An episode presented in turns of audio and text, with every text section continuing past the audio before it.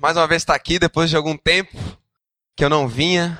E eu gostaria de orar ao nosso Deus rapidamente, entregar a Ele essa, esse momento que nós vamos meditar um pouco sobre a palavra dele e que faça sentido para todos nós. Vamos orar. Pai, abre os nossos ouvidos, o nosso coração, Deus. Que seja o Senhor falando a todos nós, trabalha na minha vida também, Deus e que possamos nos concentrar realmente, ó Pai, deixar tudo de lado, aquilo que nos atrapalha, os problemas, preocupações, o celular, tudo de lado, ó Pai, e nos concentrar no que o Senhor tem para nos dizer nessa noite. Te louvo e agradeço por tudo em nome de Jesus. Amém. Amém, gente. Vamos lá então. Muita coisa para falar hoje. Eu vou falar sobre dois caminhos hoje. E sabe que faz um tempo que eu não venho, até mesmo porque eu casei. Olha que beleza, ó. As fotos aí, ó. Duas, duas fotos para você. Que beleza, ó. Minha esposa ali, no carro ali. Ela não pôde vir hoje porque ela está em São Paulo, foi ver a, a minha sogra lá. Ela fazia uns três meses aí que ela não é, não ia para lá, né? Tava com saudade já. Então ela foi para lá, senão ela estaria aqui com, comigo. Mas enfim, nós nos casamos e casar aqui, quem teve a experiência, é algo assim formidável, né? Olha aí, tem mais uma fotinha então. Olha lá, casamento, momento, tá. Que coisa linda, né? Quem que tá prestes a casar aqui?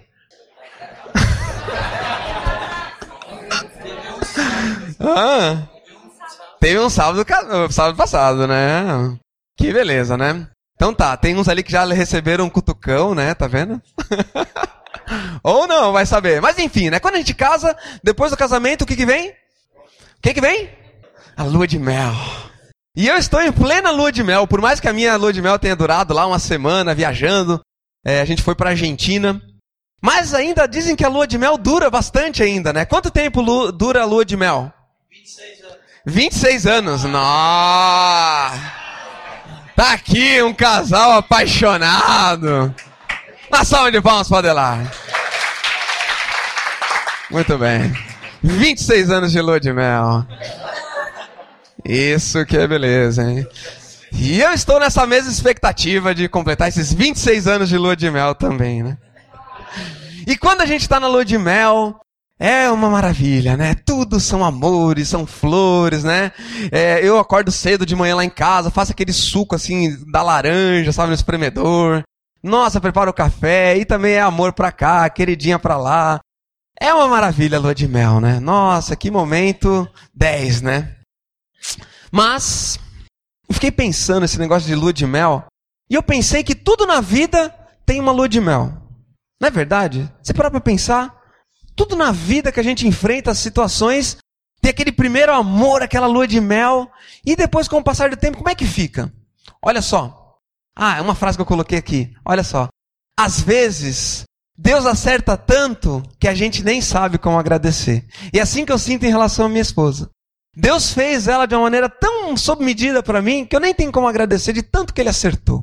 Mas enfim, lua de mel, olha só, tem a lua de mel do bebê. Não é verdade? Temos alguma grávida aqui entre nós? Não que saiba.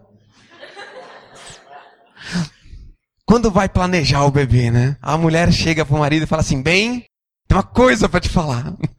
Ele fala: "O que, que foi, mulher? Já acho que é conta que, né, que vai chegar". Minha querida, meu querido, eu tô grávida. Daí ele fica meio bobado, não sabe se fica alegre, se fica triste. Mas enfim, ela começa, a barriga começa a crescer, daí começa a passar aqueles creme na barriga, né? Tem todo um preparativo para esperar a criança. E chega aquela criança, faz o quartinho, lá o bercinho, tudo, tudo certinho, né? Pega aquela criança, leva para casa, né? O meu pai ficava, ele disse que ele ficava muito bobado quando ele pegou a gente no colo, sabe, pela primeira vez, e ele pedia para minha mãe fazer tipo um casulo assim com a gente, porque ele não sabia como lidar com aquela criança no primeiro momento, né? Assim. E aquela criança, todo mundo adora, quer pegar isso, aquilo, outro, mas a criança tende a querer chorar muito, né? Daí chora de noite, chora de dia, chora de madrugada, chora todo horário. Aí daqui a pouco a criança começa a comer comidinha, aí dá, começa a dar trabalho, dá trabalho, dá trabalho. E aquela lua de mel do começo, quando tinha, nos primeiros dias da criança, logo passa e ficam as preocupações, né? Passou a lua de mel da criança. que mais? Universidade de Bento Gonçalves, talvez você passou no vestibular. Aí começa aquela alegria, passei no vestibular, puxa vida, né? design, você é designer passa no vestibular, daí como é que acontece? Os meninos compram o caderno do Transformer, a menina compra o caderno da Hello Kitty. No primeiro dia de aula, vai lá, bonitinho, escreve a matéria ali no canto, coloca a data em cima e copia tudo que o professor está falando. A lua de mel com a universidade também. Mas os meses passam, vai passando o tempo, chega a, o boleto para pagar da lua de mel, vai ficando para trás. Né? A gente fala assim, meu Deus do céu. Aquele empenho que a gente dava no começo para fazer os trabalhos, lá pela metade da universidade, a gente já não tem aquele mesmo empenho. Talvez porque a lua de mel passou. Que mais? O carro novo. Nossa, quando compro o carro novo, também tem a lua de mel do carro. Eu quando comprei meu, quando eu comprei meu carro a primeira vez, primeiro carro que eu comprei, gostei tanto do carro que eu tinha vontade de dormir dentro dele. De tanto que eu gostei do carro. Nossa, foi demais, né? E agora, outro dia fui lá no centro com a minha esposa, larguei os vidros abertos do carro. Ela voltou, Fabrício, largou os vidros abertos do carro, né? Por quê? Aquele cuidado que tinha todo no começo do carro diminuiu já, né? Um pouco, né? Esqueci, graças a Deus, que não aconteceu nada com o carro. Mas talvez passou a lua de mel também. E nós vivemos numa sociedade que ela é baseada muito no descartável. E às vezes até as pessoas são descartáveis e a gente estende isso para tudo. Nós, nós vivemos a sociedade do descartável. Como se fosse o, o, o, copinho descartável. Você bebe a água e joga fora, usou naquele momento, acabou. E às vezes essa lua de mel está conectado a isso, a questão do descartável. Olha lá, ó, o cachorrinho, ó. Não sou descartável. Porque às vezes compra o cachorrinho, tem ele em casa, cuida dele um pouquinho, daqui a pouco bota de lado, passa a lua de mel. E eu tenho medo dessa lua de mel passar com muita facilidade na nossa vida, que a gente acaba estendendo isso muito para os nossos relacionamentos e, consequentemente, para o próprio Deus. Às vezes passa a lua de mel de Deus e a gente esquece dele. Às vezes até com a Bíblia, sabe? No começo, quando a gente começa a ler a Bíblia, devorar cada história, tirar o melhor daquelas histórias, mas daqui a pouco a gente se acostuma com aquilo tudo. E acaba a lua de mel da Bíblia também passando. E o caminho da dedicação, lembra que eu falei sobre dois caminhos, eu vou falar hoje. Então, o primeiro é o caminho da dedicação. Olha só, vamos ler juntos essa frase? O caminho da dedicação. O caminho da dedicação nos aproxima das pessoas e nos leva até Deus. Então eu vou falar sobre dois caminhos hoje. Então pega sua Bíblia aí, 1 Reis, capítulo 18. Eu vou ler algumas partes do Antigo Testamento hoje. Gosto muito do Antigo Testamento, muito, muito mesmo. Tem histórias ali formidáveis, sabe? Se você não está muito acostumado a ler o Antigo Testamento, Pega ele para ler que você vai ver como tem história legal no Antigo Testamento. E essa daqui eu sou fascinado por ela. Eu vou contar para vocês hoje a história de três homens, três profetas do Antigo Testamento. Todo mundo achou? 1 Reis 18. 18, versículo 18. Tá bom? 1 Reis 18, 18. E o primeiro homem que eu quero falar, o primeiro profeta do Antigo Testamento, é Elias. Olha só que legal o que diz no versículo 18 do capítulo 18. Só para vocês entenderem. Havia um rei em Israel chamado Acabe. E Acabe era um rei que tinha abandonado a Deus e ido atrás de outros deuses. E Deus chamou Elias para confrontar Acabe. E é isso que está acontecendo aqui nesse capítulo. Olha só que legal. Não tenho perturbado Israel, Elias respondeu. Mas você e a sua família, você e a família do seu pai têm. Vocês abandonaram os mandamentos do Senhor e seguiram os Baalins. Agora convoque todo o povo de Israel para encontrar-se comigo no Monte Carmelo. E traga os 450 profetas de Baal e os 400 profetas de Azerá que comem a mesa de Jezabel. De Jezabel. Então o que está acontecendo aqui, gente? Elias é um dos principais nomes do Antigo Testamento. Só para vocês terem uma ideia como esse homem foi importante para o povo de Israel. Quando surgiu João Batista no deserto, anunciando o arrependimento, algumas pessoas foram a ele perguntar se ele era Elias, que pensavam, talvez é Elias que ressuscitou.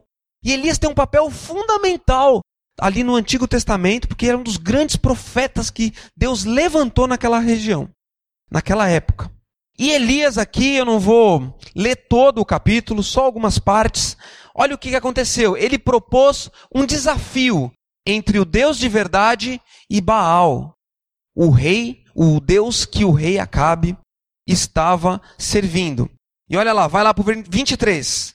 Tragam dois novilhos, escolham. Opa, virou minha página aqui. Escolham eles um. Cortem-no em pedaços e ponham sobre a lenha, mas não acendam fogo. Eu prepararei o outro novilho e o colocarei sobre a lenha, e também não acenderei fogo nela. Então vocês invocarão o nome do seu Deus, e eu invocarei o nome do Senhor. E o Deus que responder por meio de, do fogo, este é Deus. Entendeu a diferença? É simples. Elias falou assim: Vocês têm aqui o seu Deus. Monte um altar para ele, coloque aqui um um, uma oferta em cima. E eu vou montar uma oferta para Deus aqui também, colocar uma oferta em cima, um altar. Vocês vão orar o Deus de vocês e eu vou orar o meu Deus. O Deus que for o Deus de verdade vai mandar fogo no céu e vai consumir essa oferta. Era simples. E aqueles 400 é, profetas de Baal começaram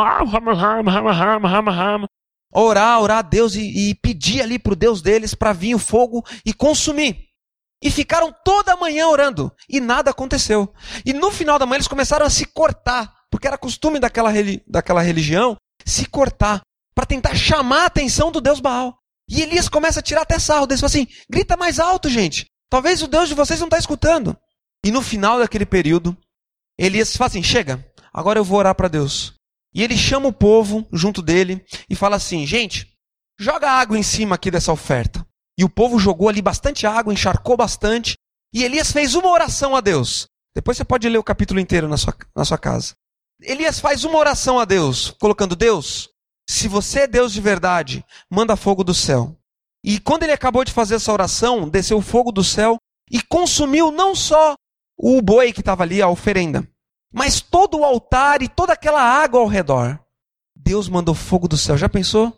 Que experiência, que experiência bacana. O mesmo Deus que nós cantamos aqui nessa noite é o Deus que enviou fogo do céu e consumiu aquela oferta de Elias.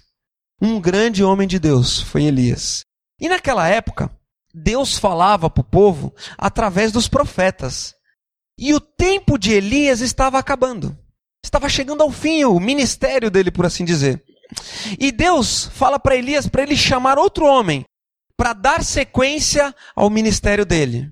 Eu te pergunto, se você estivesse vivo, você assumiria a responsabilidade de dar sequência ao ministério de Elias? Já pensou? Que legal? Dar sequência a esse ministério, que responsabilidade, hein? Mas ó, vira a página um pouco aí, ó. 19 agora. Vamos seguir. Vocês vão entender onde eu vou chegar capítulo 19, versículo 19. Olha que legal. O chamado de Eliseu, que foi aquele que seguiu Elias, tá bom? Então Eliseu saiu de lá, encontrou, é, então Elias saiu de lá e encontrou Eliseu, filho de Safate. Ele estava arando com doze parelhas de boi e estava é, conduzindo a décima segunda parelha. Elias o alcançou, lançou sua capa sobre ele. Eliseu deixou os bois e correu atrás de Elias.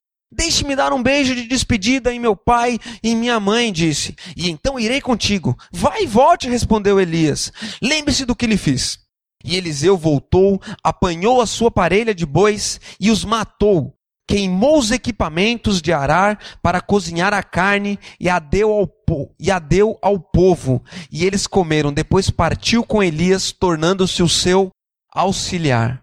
Então, encontramos aqui aquele que aceitou o chamado de dar sequência ao que Elias estava fazendo. Eliseu. E eu gosto muito de Eliseu, esse fato dele ter queimado os instrumentos de trabalho dele e seguido o chamado de Deus. Para mim isso é, é muito significativo. Ele foi em direção àquele chamado sem olhar para trás. Que nem quando a gente faz o abismo ligado. Sabe aquele estudinho do abismo ligado? Quando tem aquele momento da pergunta ali, você quer seguir a Cristo? Aí você fala assim, quero. É o mesmo chamado que Eliseu respondeu. Mesmo chamado. E esse homem recebeu essa responsabilidade de seguir Elias e ir com ele para todo lugar. E o que aconteceu com esse Eliseu? Passa um pouquinho para diante da Bíblia aí agora, capítulo 2 de 2 Reis. A gente vai ler bastante a Bíblia, né? Vamos lá. 2 Reis, capítulo 2, versículo 7. Olha que legal. Eliseu e Elias 50 discípulos dos profetas os acompanharam e ficaram olhando à distância quando Elias e Eliseu pararam à margem do Jordão. Então Elias tirou o manto, enrolou com ele, bateu nas águas, e as águas se dividiram e os dois atravessaram o chão em chão seco. Você viu o que rolou aqui? Chegaram na beira do Rio Jordão, Elias pegou a capa, enrolou no braço, deu um na água, a água abriu e eles passaram a seco. Versículo 9.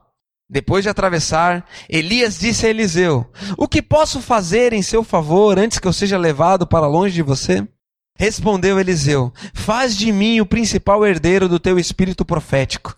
Disse Elias: Seu pedido é difícil, mas se você me vir quando eu for separado de você, terá o que pediu. Do contrário, não será atendido. De repente, quando caminhavam e conversavam, apareceu um carro de fogo e puxado por cavalos de fogo que o separou.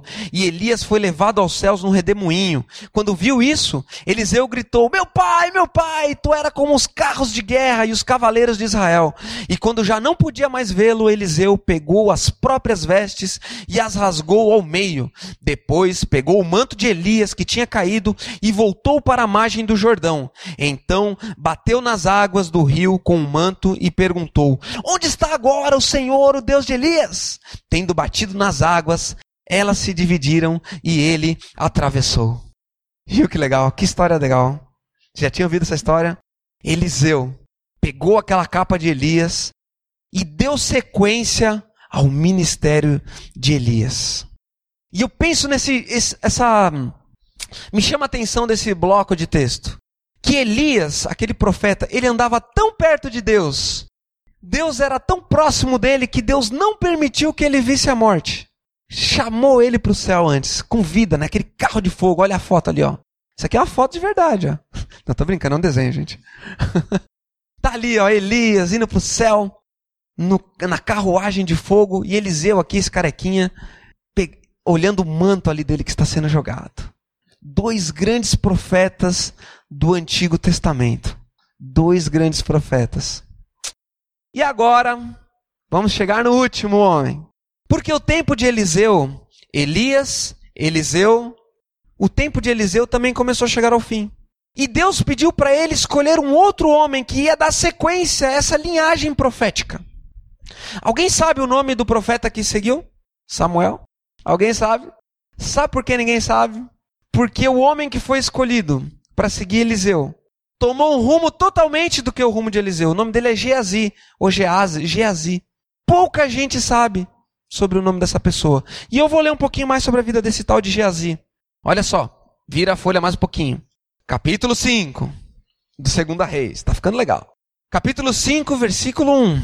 Naamã, comandante do exército do rei da Síria, era muito respeitado e honrado pelo seu senhor, pois por meio dele o senhor dera vitória à Síria. À Síria. Mas esse grande guerreiro ficou leproso. Então, para dar o contexto da história de Geazi, havia um guerreiro na Síria chamado Naaman. Era um cara muito poderoso, que de acordo com esse versículo tinha vencido várias batalhas. Mas esse homem, ele ficou leproso. Lepra é que nem aquele desenho ali, tá vendo aquelas manchas?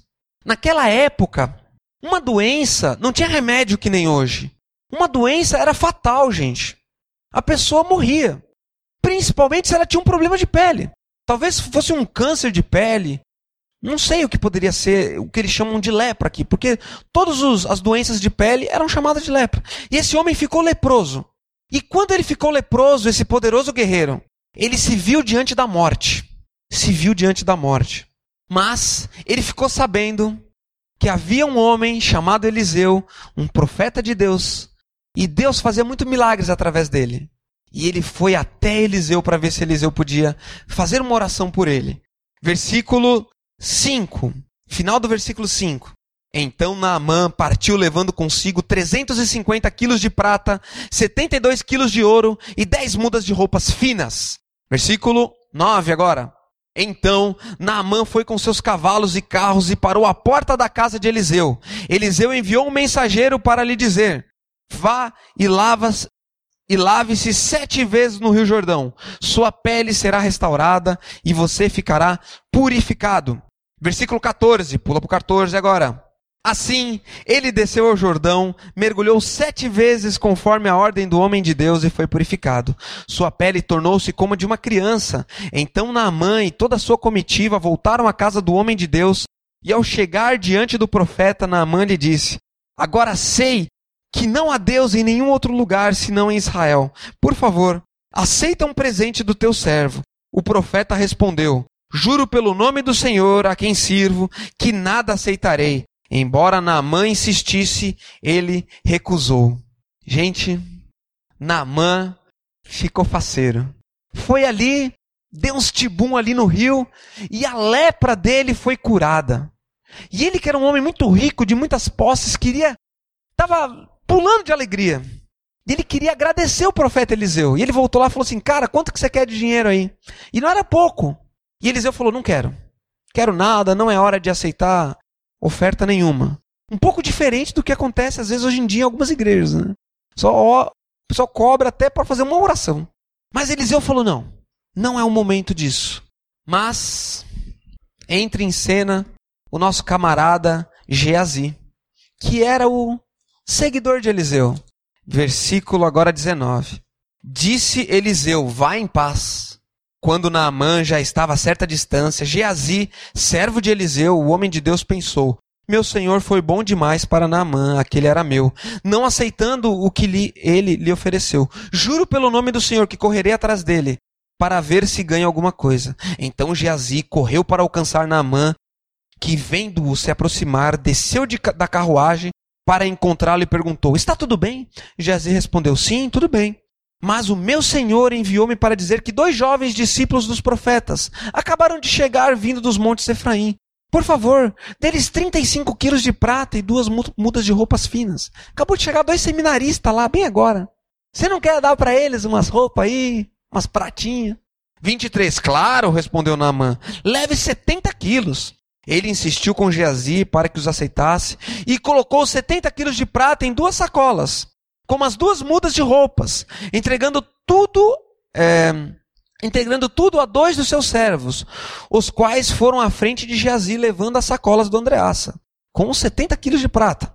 Quando Geazi chegou à colina onde morava, pegou as sacolas na mão dos servos e as guardou em casa. Mandou o homem de volta e eles partiram. Depois entregou, depois entrou e apresentou-se ao seu senhor Eliseu. E este perguntou: Onde você esteve, Geazi? Geazi respondeu: Teu servo não foi a lugar algum. Mas Eliseu lhe disse: Você acha que eu não estava com você em espírito quando o homem desceu da carruagem para encontrar-se com você? Este não era o momento de acertar, acertar, aceitar prata nem roupas, nem de cobiçar olivais, vinhas, ovelhas, bois, servos e servas.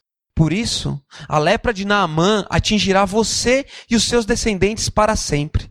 Então Geazi saiu da presença de Eliseu, já leproso, parecendo neve. Viu o que aconteceu? A lepra que estava em Naamã foi transferida para Geazi. Por quê? Eu, e eu, quando li esse texto, eu fico pensando: gente, que potencial havia nas mãos de Geazi e ele desperdiçou tudo isso porque foi ganancioso. Por que, que ele acabou desse jeito? Por que, ele, por que, que ele acabou tão distante do projeto inicial. E o meu medo, sabe qual é o meu medo? De que eu comece bem e termine mal a jornada cristã. Esse é o aí que eu tenho, a oração que eu tenho diante de Deus. Eu não quero terminar que nem Jazi. Quero terminar que nem Elias ou que nem Eliseu. E é isso que a gente vai ver hoje. Olha só. O caminho de Geazi e o caminho de Eliseu. Por que, que esses dois homens trilharam caminhos diferentes, gente? Porque depois que passa a lua de mel e a realidade do dia a dia vem, a gente caminha um desses dois caminhos. O caminho de Geazi ou o caminho de Eliseu. E eu estou chamando aqui, gente, ó, o caminho do desprezo ou o caminho da dedicação. São dois caminhos diferentes. Vamos lá então. Primeiro, o caminho do desprezo. As características desse caminho. E quando eu fiquei lendo essa história, eu pensei nesse caminho que o tal do Geazi trilhou. E eu fiquei pensando algumas armadilhas que ele caiu. E a primeira armadilha que eu vejo que talvez ele caiu, ele ligou o automático. Sabe por quê? Que eu cheguei a essa conclusão? Porque Geazi ele caminhou perto de Eliseu e ele viu muitas, muitos milagres que Eliseu fez. E de certa forma ele começou a se acostumar com aquilo. Ele se acostumou com Deus. E quando ele ligou o automático na vida dele com Deus, ele começou a trilhar o caminho do desprezo. E às vezes nós ligamos esse caminho do automático com Deus. Quer saber como que a gente liga? Olha só. Na oração, às vezes, nós ligamos o caminho do automático. Quando a gente se converte, quando a gente tem um encontro com Cristo, que a gente tem que orar, a gente nem sabe como orar, a gente fala sinceridade diante de Deus. Ó oh, Deus, eu nem sei o que eu vou. Eu tô aqui, nem sei o que eu vou te falar, tô com uns problemas. A gente abre nosso coração diante de Deus e essa oração é uma oração boa. Mas com o passar do tempo, a gente vai se acostumando, a gente liga o automático. E as nossas orações acabam ficando meio mecanizadas. Aquelas orações, às vezes, antes de comida, sabe? Que é, são todas, às vezes é sempre igual a oração. Liga, ligamos o automático. E é perigoso ligar o automático. Às vezes a gente liga o automático aqui na celebração também. Quando a gente faz do, das dinâmicas da liturgia algo corriqueiro, algo normal. Às vezes eu vejo muito isso lá, lá na. É, às vezes eu vejo isso lá em Caxias. Às vezes o pessoal do louvor está tocando, não sei se acontece aqui. Às vezes eu já notei isso lá em Caxias. Aí às vezes assim, é, a pessoa está orando ali e o pessoal já desmontou tudo e está quase indo embora já. Porque parece que ligou automático, sabe? Ah, eu vim aqui, toquei e fiz, cumpri minha parte e vou embora. Gente, o louvor é um momento sublime de adoração ao nosso Deus. Que nós estamos direcionando as nossas vozes a Ele, o nosso coração a Ele. Então temos que tomar cuidado para não ligar ao automático. Sabe como a gente sabe que a gente está ligando ao automático? Por exemplo, quando no meio da oração dá uma vibrada no nosso celular e há um WhatsApp de alguém. Aí a gente pega o WhatsApp e responde. Para e pensa. Responder aquela mensagem é mais importante do que falar com Deus. E a gente vai lidando com isso com naturalidade. E é um caminho muito perigoso que a gente trilha quando a gente liga o automático na nossa vida. Segundo, superficialidade nos relacionamentos. Às vezes a gente tende a trilhar esse caminho da superficialidade também. Da superficialidade. E essa é uma dificuldade que às vezes os líderes têm. Quem é líder, às vezes o líder, do grupo célula, ou um líder que, é, que dá um estudo aqui na frente. Por quê? Quando nós estamos num, numa situação assim de destaque, a gente tende a não se expor tanto. Porque às vezes a gente pensa assim lá no nosso inconsciente, ah, eu tenho uma reputação a zelar. E à medida com que a gente se apega numa reputação que nós achamos que temos, vamos ficando superficiais. Nos nossos relacionamentos isso também acontece. Quando nós não temos profundidade com as pessoas. E a maneira como nós nos relacionamos uns com os outros é um reflexo de como nós nos relacionamos com Deus. Um reflexo daquilo que é a nossa relação com Deus. E o nosso, a nossa relação com Deus às vezes também pode cair na superficialidade. Também pode cair na superficialidade. Às vezes a gente fala muito blá blá blá, blá blá blá, blá blá blá. E eu, eu tenho essa dificuldade, gente. Falo para vocês. Meu irmão mora em São Paulo. E eu falo sempre com meu irmão.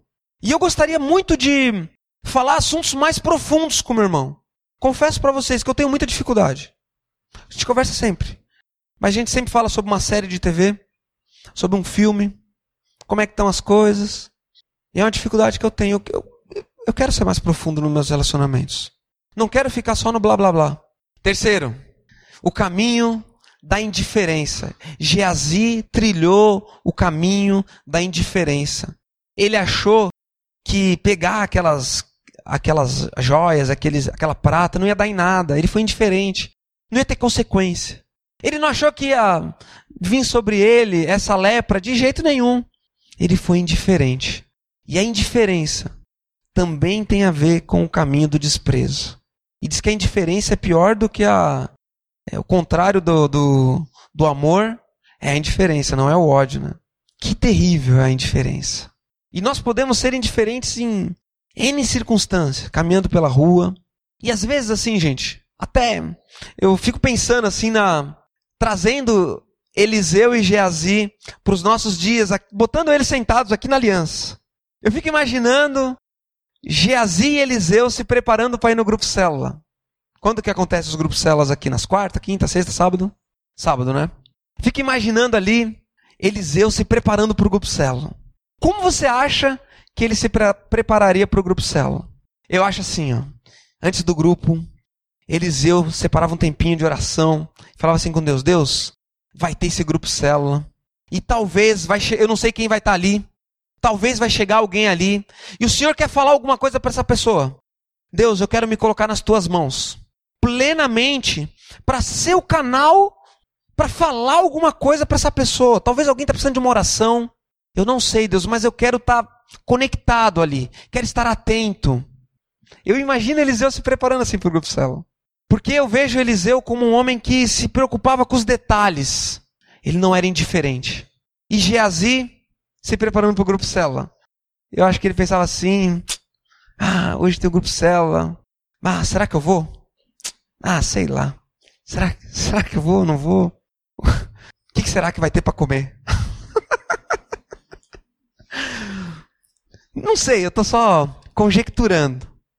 Ou então no grupo célula, eu fico imaginando Jesus sentado ali e falar assim: Meu Deus do céu, essa mulher veio, ela vai começar a falar de novo do fio.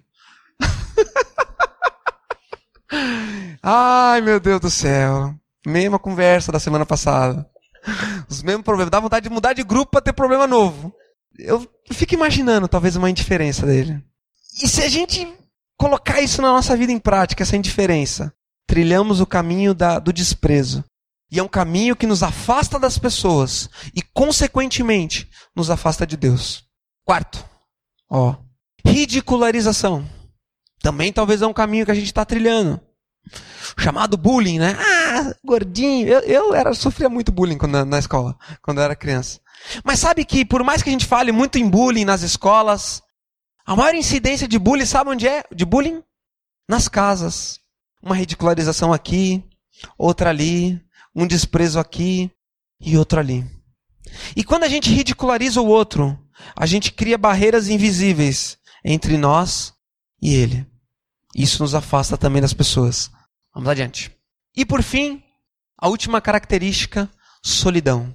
À medida com que nos afastamos das pessoas, vamos criando essas, essas barreiras invisíveis. O caminho do desprezo é um caminho solitário, gente. É um caminho solitário. Onde nós reinamos sobre o nosso próprio trono e ninguém pode se aproximar. O caminho da solidão. E o resultado? Afastamento de Deus e das pessoas. Bom? E vamos ler junto novamente? Vamos lá. Um, dois, três e. O caminho da. O caminho da dedicação nos aproxima das pessoas e nos leva para Deus. O caminho da indiferença, do caminho do desprezo, ele é tão solitário, tão terrível. O outro caminho faz toda a diferença. Caminho da dedicação, as características. Qual que é a primeira?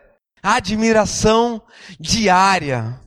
Olha lá, nossa, como você é linda. Pode virar para a pessoa aí do seu lado e falar: Nossa, como você é linda.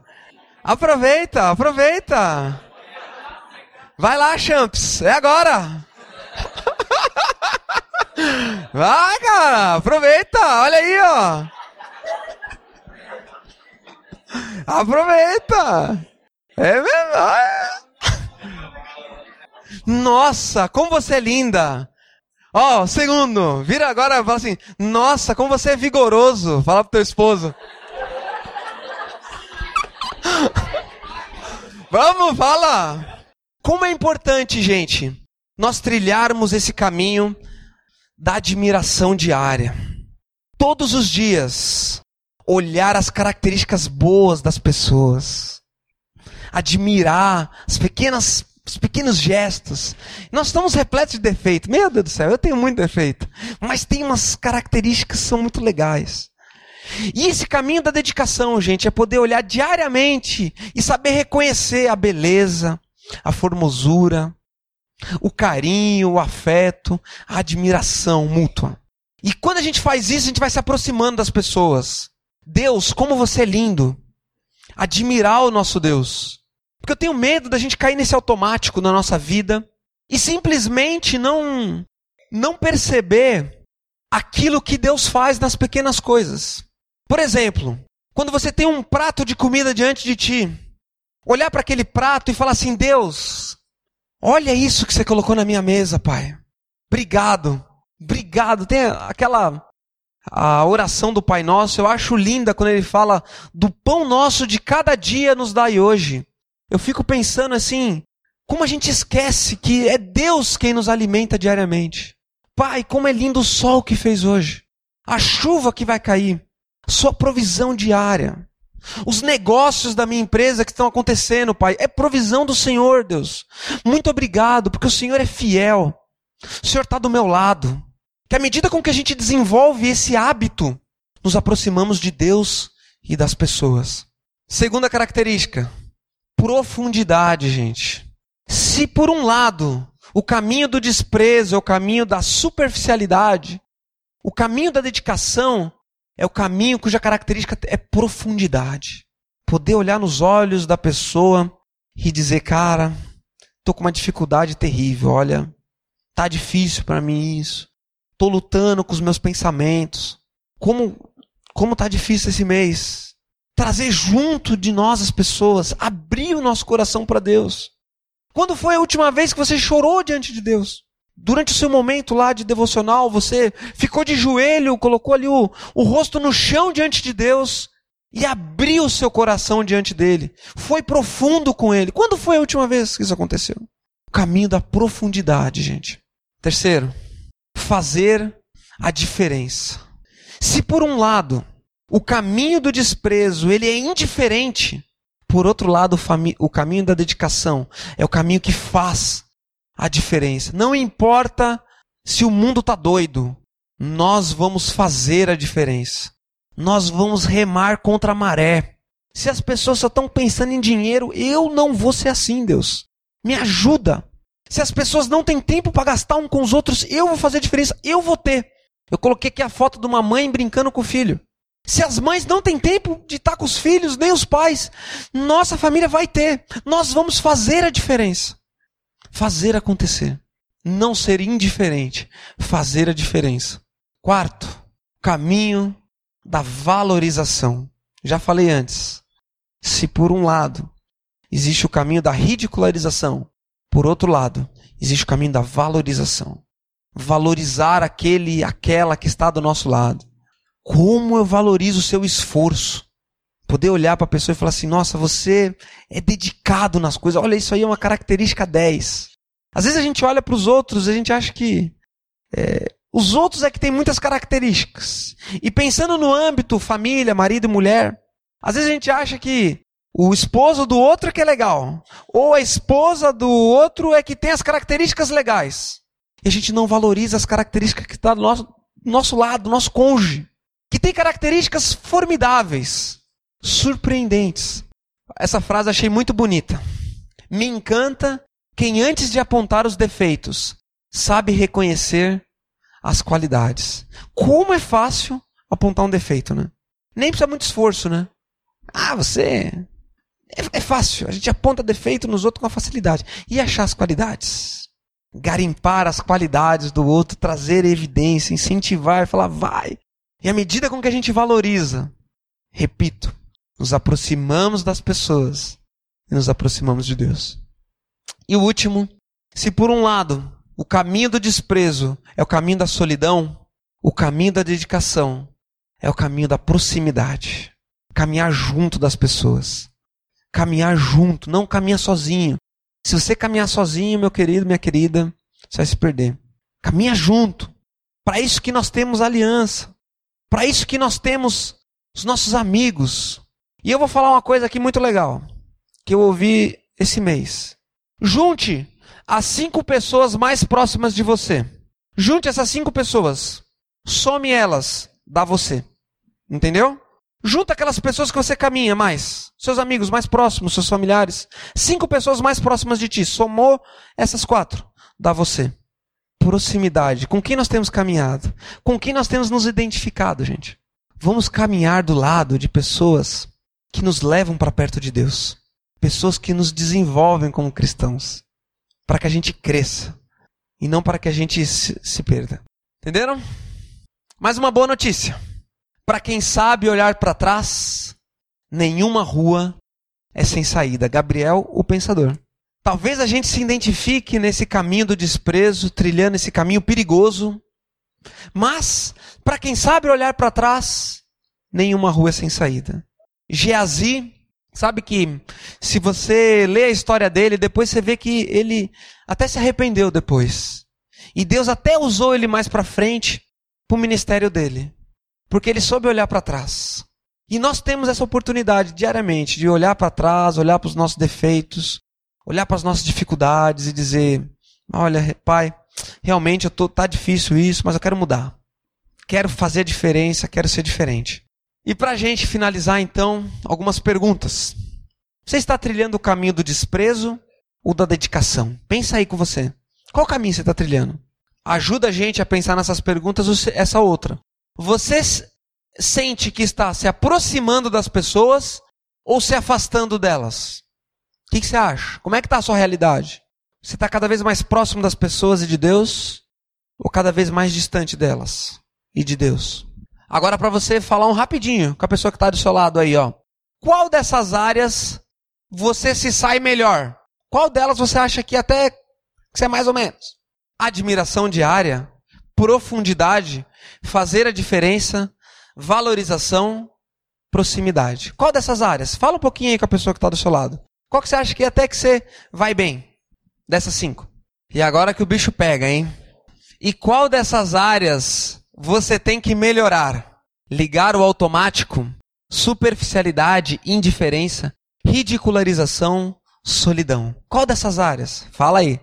Qual que você acha que mais o bicho pega para você? Não existe problema nenhum em admitir aquilo que a gente tem que melhorar. Muito pelo contrário, é um ótimo passo. O primeiro passo é você olhar e falar assim: olha, ligar o automático para mim é difícil. E eu falo para vocês, as duas primeiras assim é para mim é duas lutas muito grandes. Ligar o automático e a superficialidade. Eu quero, tenho que melhorar nessas áreas da minha vida, gente.